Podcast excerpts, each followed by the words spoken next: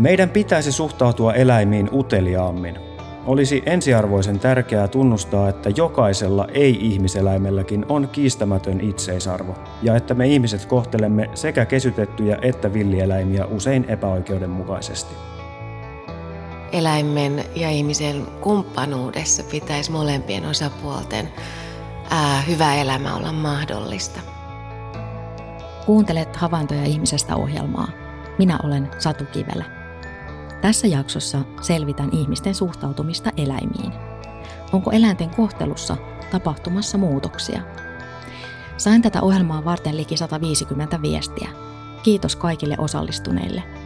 Luin jokaisen viestin. Liki kaikki tähän ohjelmaan ajatuksiaan kertoneet kokivat, että eläinten kohteluun liittyy monia ongelmia. Tutkija Elsa Aaltola työskentelee Turun yliopistossa.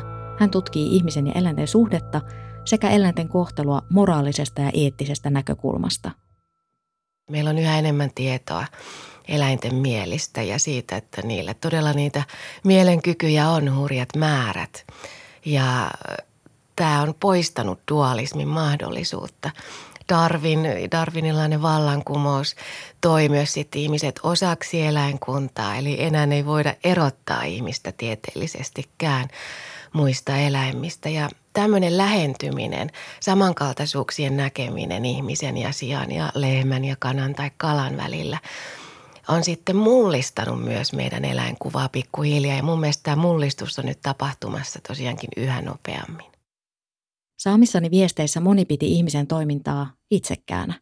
Yksi heistä on nimimerkki ihmiseläin, joka on sitä mieltä, ettei eläimiä saisi käyttää millään tavalla hyväksi. Nimimerkki ihmiseläimen mukaan Ihminen ajattelee, että kaikki luonnonvarat ja muut eläimet ovat vain meitä varten. Ihmiseläimen mukaan se, että pystymme käyttämään kaikkea hyödyksemme, ei silti oikeuta siihen. Niin, me ihmiset emme aina muista olevamme myös itse eläimiä. Se on vaikuttanut siihen, miten suhtaudumme muihin lajeihin. Tämä usein unohtuu meiltä.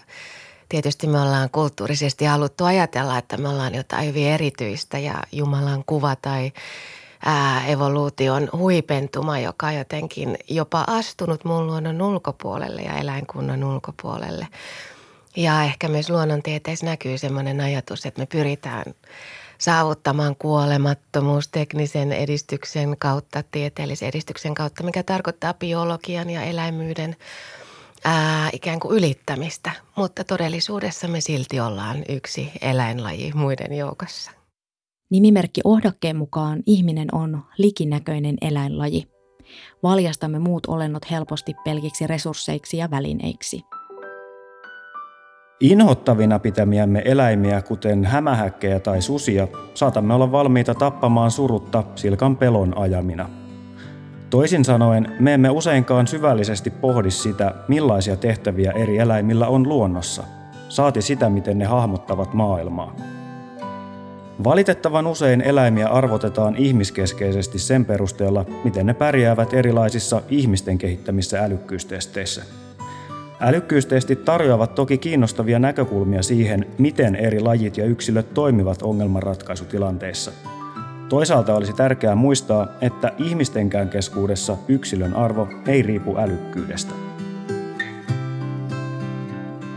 ihminen vähän niin kuin pitää itseään ikään kuin erillisenä luonnosta ja ehkä myöskin jotenkin myös, myös jotenkin kaikkein kehittyneimpänä niin kuin olentona, mitä, mitä maan päällä on tai kehittyneimpänä lajina, niin mistä se tulee ja pitääkö se edes paikkaansa? No tätä on yleensä avattu sitä kautta, että juutalaiskristillisen tradition vaikutus on ollut suuri. Ähm, antropologia paljastaa, että löytyy paljonkin erilaisia kansoja ja kulttuureita, missä tällaista erontekoa ei tehdä. Mutta länsimaisessa on hyvin yleinen, eli puhutaan dualistisesta ajattelusta, ihminen vastaan eläin, kulttuuri vastaan luonto. Ja asioista tulee hyvin mustavalkoisia tällaisessa asetelmassa. Ja, ja tosiaan ajatus tästä ihmisestä Jumalan kuvana on yksi keskeinen syy. Ähm, Mutta muita syitä sitten löytyy varmasti myös, myös tota tietynlaisesta harhaanjohtavasta evoluutioteorian tulkinnasta, joka olettaa, että ihminen, että et evoluutio muodostaa jatkumon ja kaikkien lajien evoluutio kulkee samaa rataa ja ihminen on vain edistynyt siellä pisimmälle. Mutta itse asiassa evoluutiohan on enemmänkin pensas tai verkosto ja kaikki lajit eivät kulje sitä samaa rataa, joten niitä ei voi verrata keskenään kehittyneisyydessä. Onko eläimellä mieltä ja tietoisuutta? Tähän kysymykseen ihminen on etsinyt vastausta mielestäni aika erikoisilla tavoilla. Varhaisessa eläinten mielentutkimuksessa ei nimittäin tarkasteltu eri lajien ominaispiirteitä, vaan eläinten ominaisuuksia verrattiin ihmisten kykyihin – Miltä kuulostaa 1900-luvulla tehty kädellisten tutkimus sinun mielestäsi? Kädellisiltä odotettiin, vaikkapa simpansseilta odotettiin jopa vokalisaatiota, siis ihmismäistä puhetapaa ihan niissä ensimmäisissä kokeissa, joissa siis koetettiin kartoittaa simpanssien mieltä huomaamatta, että ei niillä ole sellaisia äänihuulia, joilla ne vois millään tapaa tai muuta fysiologista rakennetta, millä ne voisi millään tapaa tuottaa kieltä, siis ihmismäistä kieltä. Eli me ollaan jopa tämmöisellä aika absurdilla, absurdilla tavalla etsitty eläimestä ihmisyyttä ja vaadittu niiltä sitä, että ne käyttäytymisellään osoittaa ihmismäisiä piirteitä – ja on oletettu, että sitä mieltä ei löydy, jos ei ole ihmismäisyyttä. Ja tämä perustuu evoluution ja mielen aika totaaliselle väärinymmärtämiselle. Evoluutio on kulkenut eri suuntiin, tuottanut hyvin erilaisia fysiologioita, aistimaailmoja, käyttäytymismalleja, tarpeita ja sitä kautta vaikuttanut myös mielen kykyihin ja niiden ilmaisuun. Eli lehmä tai kana tai kala osoittaa mielenkykyjä usein hyvinkin erilaisella tavalla kuin mitä ihminen. Niiden käyttäytyminen kertoo mielestä eri tavalla. Eläimet oppivat ja tuntevat tunteita. Tiesitkö, että esimerkiksi norsuilla on 17 erilaista tapaa käyttää työkaluja? Norsu kokee iloa, huvittuneisuutta, helpotusta sekä myötätuntoa. Rotta voi masentua – Kanat kykenevät suruun, iloon, pelkoon, ahdistukseen ja kyllästymiseen. Kerrotaan Elisa Aaltolan kirjoittamassa kirjassa Eläinten moraalinen arvo. Nimimerkki Leena toivoo, että eläimen lajityypilliset tarpeet otettaisiin mahdollisimman hyvin huomioon. En vastusta lihansyöntiä, mutta tehotuotanto ei mahdollista eläimille hyvää lajityypillistä elämää, jonka ne ansaitsisivat – oli eläin sika, koira, sirkka tai marsu, niin sen käyttäminen ruuaksi on ok, jos sen elämäkohtelu ja teurastus on ollut hyvää. Broileri on tuotteeksi jalostettu sairas eläin, samoin kuin lyttykuonoiset koirarodut, todella epäeettistä. Riistaeläimistä en ymmärrä esimerkiksi sorsien ja ilvesten tappamista.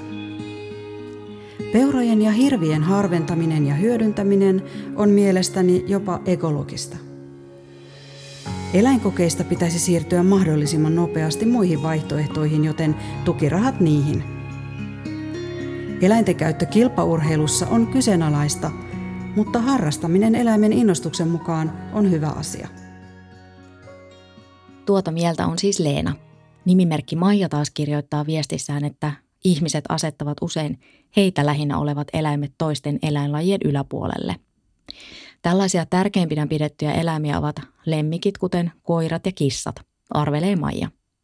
Ruokatuotannossa olevien eläinten oikeudet jäävät Maijan mukaan usein lemmikkieläinten oikeuksien varjoon. Länsimaissa ja muissakin kulttuureissa eläimiä on perinteisesti jaettu hyödyn perusteella erilaisiin kategorioihin. Puhutaan tuotantoeläimistä, turkiseläimistä, koeeläimistä, lemmikkieläimistä. Ja nämä kategoriat määrittää sitä eläinkuvaa. Eli tuotantoeläin kuvataan hyvin eri tavalla. Sen mielenkyvyt määritetään hyvin, hyvin eri tavalla verrattuna vaikkapa lemmikkieläimeen. Eli moni on varsin halukas näkemään mielenkykyjä koirissa ja kissoissa, mutta sitten kun siirrytään tuotantoeläimiin tai tuotannossa käytettyihin lehmiin, sikoihin, ää, niitä mielenkykyjä ei enää halutakaan tunnistaa. Ja tätä on ihan empiirisestikin tutkittu myös Suomessa ää, ähm, on havaittu, että ihmiset tosiaan pitää hiukan epämukavana sitä, että vaikkapa ää, ähm, mieli ähm, todettaisiin, hyväksyttäisiin, koska sehän sitten asettaa haastavaan valoon sen, että niitä sikoja kohdellaan pelkkänä resurssina ja että niitä, niille, niitä kohdellaan tavalla, joka aiheuttaa niille aika huomattavaakin kärsimystä. Tiesitkö, että sijat ovat sosiaalisesti taitavia? Saparahännet kykenevät välttämään fyysisen tappelun sosiaalisin keinoin. Tämähän ei muuten aina päde ihmiseen. Sijat ovat myös taitavia huijaamaan muita saadakseen ruokaa. Eläimet voivat olla luovia ja kekseliäitä. Esimerkiksi tupakkatutkimuksessa käytetyt koehamsterit oppivat tukkimaan tupakan savua häkkiin puskevan putken ulosteillaan vastakkainasettelu järjen ja tunteen välillä liittyy myös tämä ihminen ja eläin jaottelu, niin miten se vaikuttaa siihen, miten me suhtaudutaan vaikkapa eläimiin? Se näkyy siinä, että usein eläimistä puhumista tai varsinkin moraalista huolta eläimiä kohtaan pidetään sentimentaalisena ja tunteellisena kysymyksenä. Ähm, tosiaankin kulttuurihistoriallisesti ähm, ihmisyys, maskuliinisuus, kulttuuri, mieli, järki on asetettu samalle puolelle, kun taas sinne toiselle vastapuolelle on laitettu luonto, ää, ruumiillisuus, naiseus, tunteellisuus, eläimet.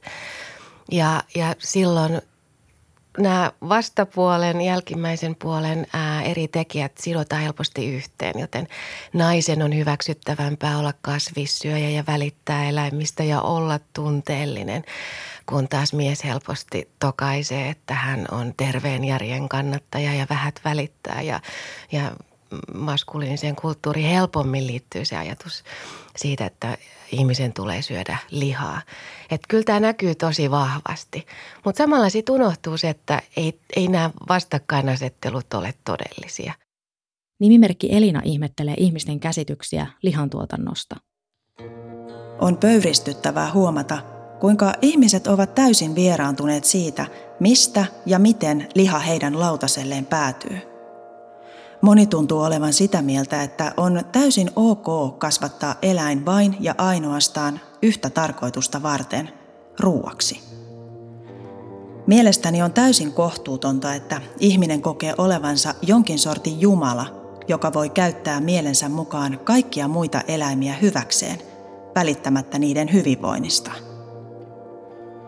Ruoaksi kasvatettavat eläimet joutuvat koko elämänsä elämään ahtaissa tiloissa ilman mahdollisuutta lajityypilliseen käyttäytymiseen.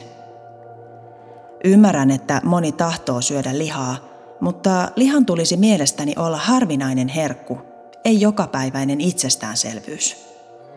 Arvostan niitä ihmisiä, jotka tyydyttävät lihanhimonsa metsästämällä oman ruokansa, eivätkä tukemalla lihan tehotuotantoa.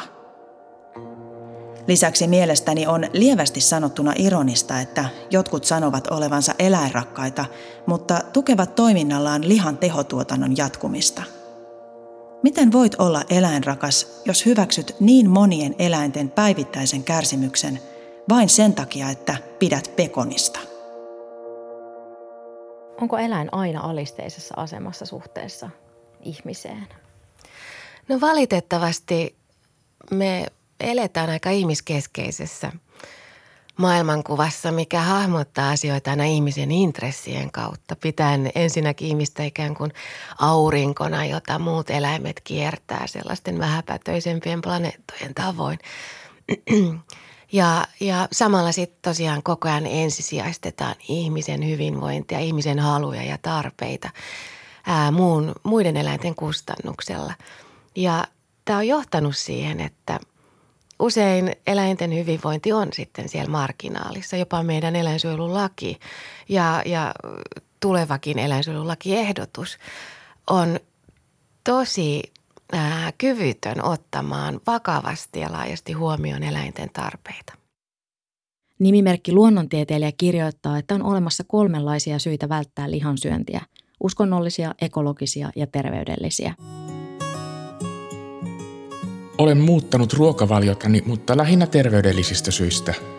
En syö juurikaan punaista lihaa enkä maitotuotteita. En syö sisäelimiä, äyriäisiä enkä juo kahvia, mutta oikeasti en edes pidä niistä. Olen joutunut tässä eri linjoille aikaisemman sukupolven kanssa. Se, että ei syö punaista lihaa, voi loukata sukulaisia. He eivät osaa tai halua tarjota muuta tilalle. Kaikki sukulaiset eivät myöskään ymmärrä lemmikkieläimen merkitystä. He saattavat sanoa, eläimet kuuluu navettaan, tai hankkiutuisit eroon tuosta kissasta. Sellainen ei sovi miehelle. Eläimen kategorisointi voi tutkia Elisa Aaltolan mukaan luoda näennäisen moraalisen oikeutuksen eläimen hyötykäyttöön. Jos tuotantoeläintä pidetään mieleltään kyvyttömänä, niin silloin sen kurjakohtelu vaikuttaa oikeutetummalta. Silloin siitä eläimestä tulee jopa ikään kuin kasvi, jolle voi tehdä asioita huoletta, vaikka se aiheuttaa sille eläimelle merkittävää haittaa ja kärsimystä. Kun taas sitten lemmikkieläinten mieli tunnistetaan ja luonnonvaraisten eläinten mieli saatetaan tunnistaa tehokkaammin. Mutta sellaisia argumentteja, mitä eläinten hyötykäyttöön käytetään, niin yleinen on ehkä luonnollisuusargumentti. Eli ajatus siitä, että ainahan ihminen on syönyt lihaa ja siten tämänkin päivän lihantuotanto olisi oikeutettua. Mutta tässä unohtuu se, että ensinnäkin nykyinen lihantuotanto on äärimmäisen erilaista verrattuna metsästä ja keräilijän tapaan kohdella muita eläimiä. Ne eläimet elivät meidän, siis meidän kanta esiisien metsästämät eläimet elivät luonnossa vapaana, voiden viettää hyvää eläimen elämää.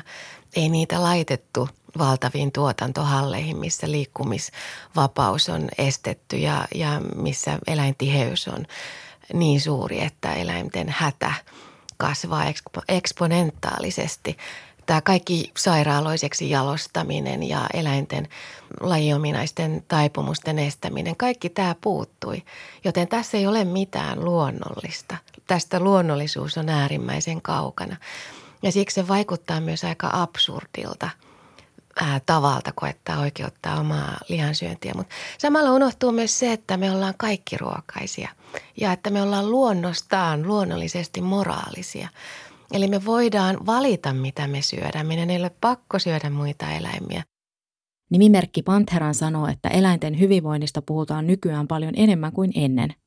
Silti konkreettiset teot eläinten hyvinvoinnin lisäämiseksi ovat edelleen vähäisiä, arvioi Pantheran. Esimerkiksi turkistarhauksen eli tuon länsimäisen maailman epäeettisimmän ja surkeimman tuotantosuunnan lopettaminen Suomesta kaatuu työllisyys- ja talousnäkökohtaan. Näin toimivat jopa ne poliitikot, jotka muuten tunnustavat turkistuotannon täydellisen kestämättömyyden. Jos eläinten pahoinvointi lisää ihmisten taloudellista hyvinvointia, niin se voidaan hyväksyä – Sama logiikka toimii myös muiden tuotantosuuntien alueella. Jos eläinten hyvinvoinnin parantaminen maksaa niin sanotusti liikaa tai edes jotakin, niin sitä ei voida toteuttaa. Olen pettynyt suomalaisiin ja eurooppalaisiin poliitikkoihin monissa asioissa, mutta kaikkein eniten ja raskaimmin juuri eläinoikeuskysymysten ajamisessa ja edistämisessä. Tuotantoeläinten olojen parantaminen tiettyjen tuotantosuuntien lopettaminen ja eläinkokeiden korvaaminen vaihtoehtoisilla menetelmillä tulisi olla jatkuvasti esillä lainsäädännön uudistamisessa ja merkittävässä tiukentamisessa niin kansallisella kuin ylikansallisella tasolla. Kaikki tämä tulisi jo nopealla aikataululla johtamaan siihen, että eläinten pahoinvointi vähenisi merkittävästi ja että myös lihan syönnistä tulisi vähemmän edullista – ja vähemmän houkuttelevaa. Lapsuudessani naapurissamme oli pieni maitotila. Jokaisella lehmällä oli nimi. Ne pääsivät laiduntamaan vapaina. Tykkäsin kovasti lehmistä ja sain käydä niitä harjaamassa. Tein myös lehmille omat nimikyltit navettaan. Aiemmin Suomessa oli paljon pieniä karja- ja maitotiloja. Ainakin joissain niissä turvattiin eläimelle mahdollisuus lajityypilliseen käyttäytymiseen – Ajat ovat lapsuudestani muuttuneet monella tavalla. Jotta maitotilalliset tai karjankasvattajat tulevat toimeen, eläimiä pitää olla paljon. Yksittäisen toimijan on mahdotonta toimia kilpailutilanteessa muulla tavalla. Toki on myös luomuun erikoistuneita tiloja. Varmasti tämmöisiltä vanhemman sukupolven ihmisiltä, jotka itse on saattaneet kasvaa maatilalla, pientilalla, missä lehmillä oli omat nimensä, niin he saattaa olla epätietoisia siitä, miten erilaista eläintuotanto nykyään on. Mutta toisaalta markkinointi tänäkin päivänä tuottaa myös uusille sukupolville sitä mielikuvaa, että lehmät vaeltaa idyllisellä niityllä vasikoidensa kanssa ää, ja, ja, ja kanat kuopsuttelevat pihalla sen sijaan, että, että tota, lehmät olisi parresta sidottuja paikoilleen ja viettäisivät valtaosan sisätiloissa voimatta liikkua vapaasti, että niiden vasikat viedään hyvin nopeasti syntymän jälkeen lihatuotantoon. Aika moni karjankasvattaja ajattelee tuottamansa puhdasta ja kotimaista ruokaa suomalaisten lautasille. Ajatus siitä, että oma elinkeino olisi moraalisesti väärin, voi tuntua heidän mielestään jopa absurdilta. Yksi perustelu voi olla, että ihmisethän tarvitsevat ruokaa ja liha on kohtuullisesti käytettynä kelporavintoa. Toinen näkökulma on se, että ihminen on kehittynyt sekasyöjäksi. Yksilöillä on tietenkin oikeus tehdä myös moraalisia valintoja ruokavalionsa suhteen. Yksi havaintoja ihmisestä ohjelmaan kyselyn vastanneista on nimimerkki Paula, joka ei hyväksy eläinten kasvatusta tapettavaksi. Hän kertoo olevansa 65-vuotias. Paula on siirtynyt vegaaniseen ruokavalioon. Vain juustosta oli vaikea luopua. Tämä moraalipsykologinen taso, mikä meidän eläinsuhteessa vaikuttaa, ansaitsisi paljonkin huomiota. Vaikuttaa siltä, että ja tutkimus kertoo enenevissä määrin siitä, että usein ihmiset elää kognitiivisen dissonanssin tilassa, mikä tarkoittaa sitä, että he haluaa vaikkapa unohtaa lihan alkuperän. Ne periaatteessa tietää, mistä liha tulee, mutta siinä ostohetkellä tai syömishetkellä alkuperä halutaan hälventää mielestä. Etenkin ilmastonmuutos on muuttanut keskustelua lihantuotannosta ja lihan syömisestä. Liha- ja maidon tuotannon tulevaisuus on yhteiskunnallinen kysymys. Muutoksen tekemistä ja kustannuksia ei voi sälyttää yksittäiselle tilalliselle. Se olisi kohtuutonta. Lihantuotannon selvä vähentäminen helpottaisi ilmastonmuutosta, mutta kasvisruokavalion siirtyminen ei sujuisi aivan mutkattomasti. Vaikutukset voisivat olla myös osittain negatiivisia.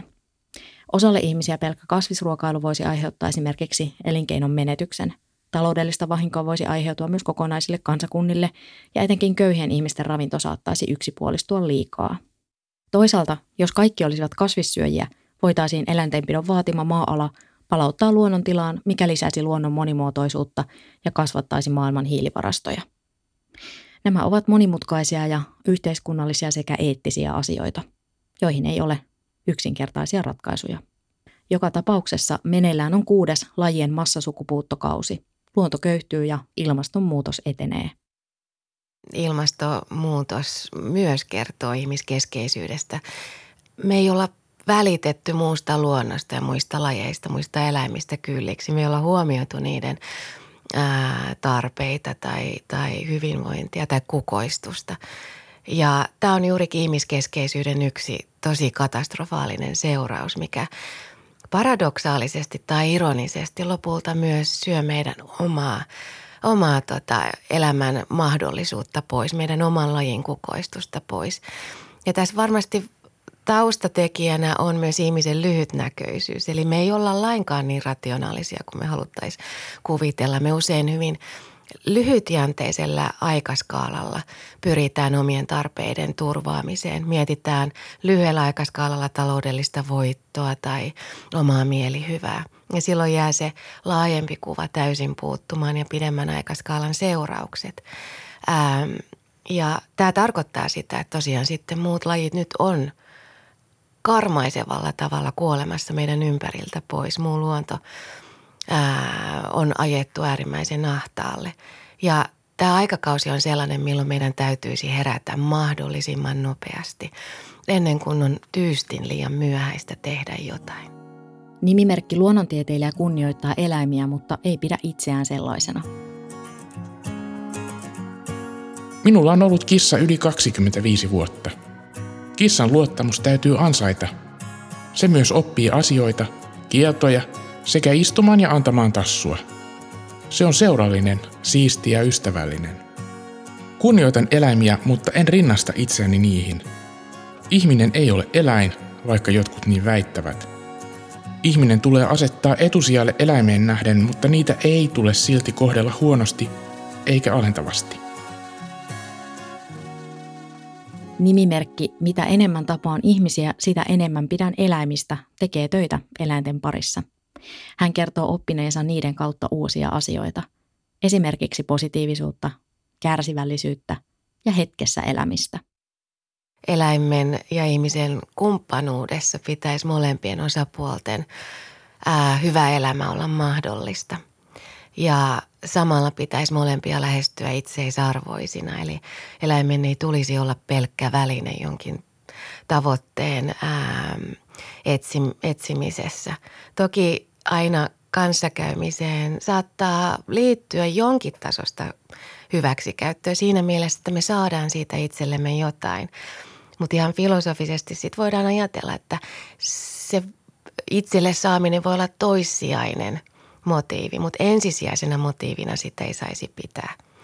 Ja jos eläin voi elää hyvää elämää, jos sen eri tarpeet on turvattu, jos sen lajiominaiset taipumukset on, taipumukset on otettu vakavasti ja laajasti huomioon, jos se siis voi viettää hyvää sian tai kanan tai koiran elämää – ja jos sitä elämää ei ennenaikaisesti katkaista, ja jos samalla ihminen kukoistaa sen eläimen rinnalla ja, ja molemmat saavat toisiltaan jotakin ja päästään jopa jonkinlaiseen symbioottiseen suhteeseen, niin silloinhan ollaan aika ideaalitilanteessa. Helsingin Sanomissa monet ihmiset juhlistavat lemmikkiensä syntymäpäiviä lehtiilmoituksella. Esimerkiksi näin. Onnea Rekku, 10 vuotta – juhlavastaanotto kotona, lahjatoiveena herkkuluita. Mistä tällainen ilmiö kertoo? Kysyin asiaa tutkija Elisa Aaltolalta. Siinä vaikuttaa osaltaan se, että me tiedetään jo tutkimuksen kautta yhä enemmän eläinten mielenkyvyistä. Ja, ja tämä on johtanut ehkä sellaiseen haluun ottaa edes jotkut eläimet hyvin yksilöllisesti huomioon. Jopa siten, että niitä aletaan – inhimillistämään. Ää, useinhan kun käytetään termiä inhimillistäminen, sitä käytetään väärin. Jos vaikkapa pidetään ää, lehmän mieltä inhimillistämisenä tai sen tunnistamista inhimillistämisenä. Tämä on väärää termin käyttöä, koska se on vain samankaltaisuuden toteamista. Lehmillä on se mieli. Mutta silloin tätä inhimillistämistä voidaan käyttää vähän paremmin, jos viitataan siihen, että vaikkapa – koirasta halutaan tehdä pieni ihminen. Ja aina se ei ole niin kuin moraalisesti arveluttavaa, se voi olla vaan tämmöistä hauskuuttamista ja, ja haluaa ehkä sitten myös alleviivata sitä, että eläimet tosiaan omaa oman näkökulmansa. Ne on subjekteja, ne on yksilöitä ja tämä voi olla jopa sitten sellaista eläinten ikään kuin esille tuomista – osittaisen komiikan ja, ja, ja sit osittaisen vakavuuden kautta. Nimimerkki Ekoteko menetti kissansa muutama viikko sitten. He elivät yhdessä kymmenen vuoden ajan. Ekoteko kirjoittaa viestissään, että kissa oli hänelle tärkeämpi kuin yksikään ihminen. Kuoleman kohtaaminen, eläinten kuoleman kohtaaminen ää, kertoo aika huomattavan paljon meidän eläinkuvasta. Lemmikkieläinten kohdalla suru on melko hyväksyttävää, mutta sitten toisaalta ää, sitä pidetään tietyissä rajoissa. Ää, eli, eli, ja tämä taas sitten heijastaa sitä, että eläinten elämää ei useinkaan pidetä yhtä arvokkaana tai merkittävänä kuin, kuin ihmisen elämää.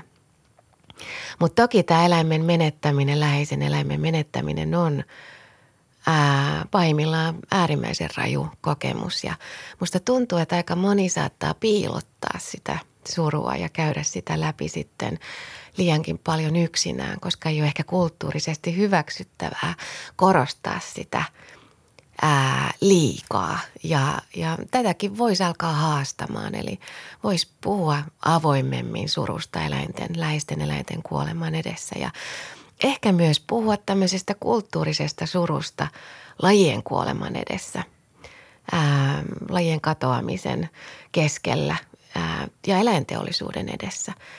Ää, että ehkä semmoinen surun tunnistaminen ja huomioiminen ja esille tuominen olisi tapa alleviivata sitä, että eläinten elämällä todella on merkitystä.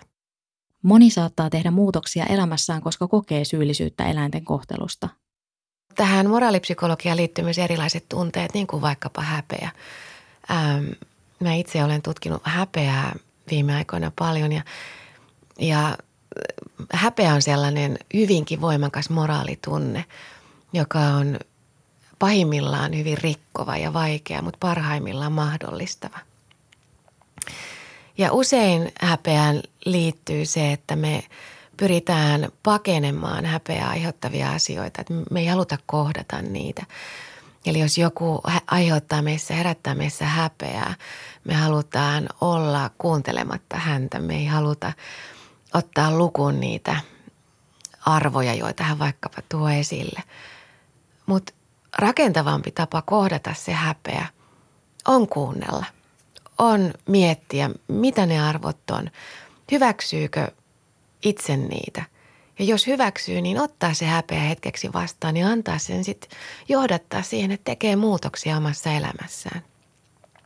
Ja juuri tätä kautta häpeä voisi myös mahdollistaa reittejä uudenlaiseen tapaan orientoitua eläimiin ja muuhun luontoon ja myös muihin ihmisiin. Eli se voi edesauttaa sitä, että meistä tulee moraalisesti taidokkaampia. Häpeä hetken kirpaisee, mutta sitten siitä voi luopua, kun tekee muutoksia. Tunteet vaikuttavat siihen, mitä pidämme hyvänä tai huonona. Moraaliseen pohdintaan tarvitaan järjen lisäksi siis myös tunteita. Rakkaus on meille hurjan keskeinen tunne. Ei ainoastaan romanttinen rakkaus, vaan myös vaikkapa lapsiin kohdistuva rakkaus, läheisiin kohdistuva rakkaus, luontoon ja eläimiin kohdistuva rakkaus. Ähm, ja siitä löytyy monia moraalisia tasoja ja itse asiassa rakkautta voi pitää välttämättömänä moraalisen taidokkuuden kannalta. Me ei osata olla moraalisia olentoja, jollei me osata rakastaa. Ja rakkaus on filosofiassa hyvin vanha kysymys ja yksi tapa siihen uuteen eläinasenteeseen on myös realistisen moraalisen eläinrakkauden kultivointi ja kehittäminen. Se, että opittaisiin sellaista eläinrakkautta, joka tunnistaa eläinten omat erilaiset realiteetit ja todellisuudet ja kyvyt ja joka pyrkii sitten myös niiden kukoistuksen turvaamiseen. Ihmisillä on edelleen virheellisiä käsityksiä ja uskomuksia eläimiin liittyen, kirjoittaa nimimerkki Ohdake viestissään. Ohdake kaipaa eläinten omistajille erilaisia eläinajokortteja ja toivoo myös tiukennuksia eläimiä suojelevaan lainsäädäntöön. Jos lemmikkieläin esimerkiksi toimii ihmisen mielestä väärin, sitä saatetaan yhä nykyään selittää sillä, että eläin kostaisi tai olisi pahansisuinen – Tällöin ihminen ei yritä hahmottaa tilannetta eläimen näkökulmasta. Onneksi nykyaikana positiivisesta vahvistamisesta ja eläinten käytöksen opiskelusta on tullut nousevia ilmiöitä. Meidän tulisi oppia enemmän eläimistä ja oppia eläimiltä. Tähän vaaditaan sitä, että pyrimme tarkastelemaan muita olentoja niiden omista lähtökohdista käsin, sen sijaan, että pysymme sisällä omassa ihmiskeskeisyyden kuplassamme.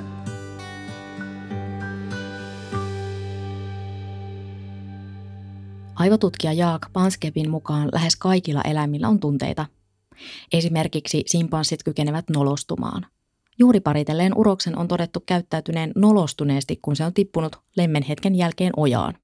Miltä vaikkapa tuntuu olla lepakko, joka käyttää kaikuluontaita suunnistamiseen ja liikkuu valtavalla nopeudella tehden aivan erilaisten naistien varassa – tulkintaa maailmasta tai miltä tuntuu olla lintu, joka saattaa nähdä värejä huomattavasti enemmän kuin ihminen ja sekin liikkua huikealla vauhdilla metsän läpi.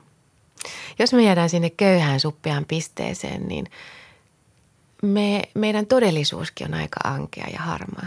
Eli suosittelisin sitä, että viimein havaittaisiin eläinten mielen myös erilaisuus ja se rikkaus ja värikylläisyys ja huikeus ja loistokkuus, mitä sieltä löytyy, koska tämä voi antaa myös ihmiselle hyvin paljon. Meidän oma maailma saattaa laajentua ja rikastua.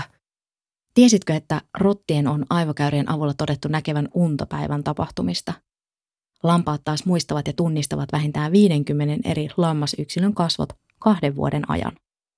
Se on hienoa, että saamme yhä enemmän tietoa eläinten kyvyistä ja tunteista. Parhaimmillaan se lisää ymmärrystämme eri lajeista ja voi vaikuttaa siihen, miten suhtaudumme eläimiin. Minä olen Satu Kivelä. Kiitos, että kuuntelit. Mitä ajatuksia ohjelma herätti? Kerro ja lähetä palautetta havaintoja.ihmisestä at yle.fi.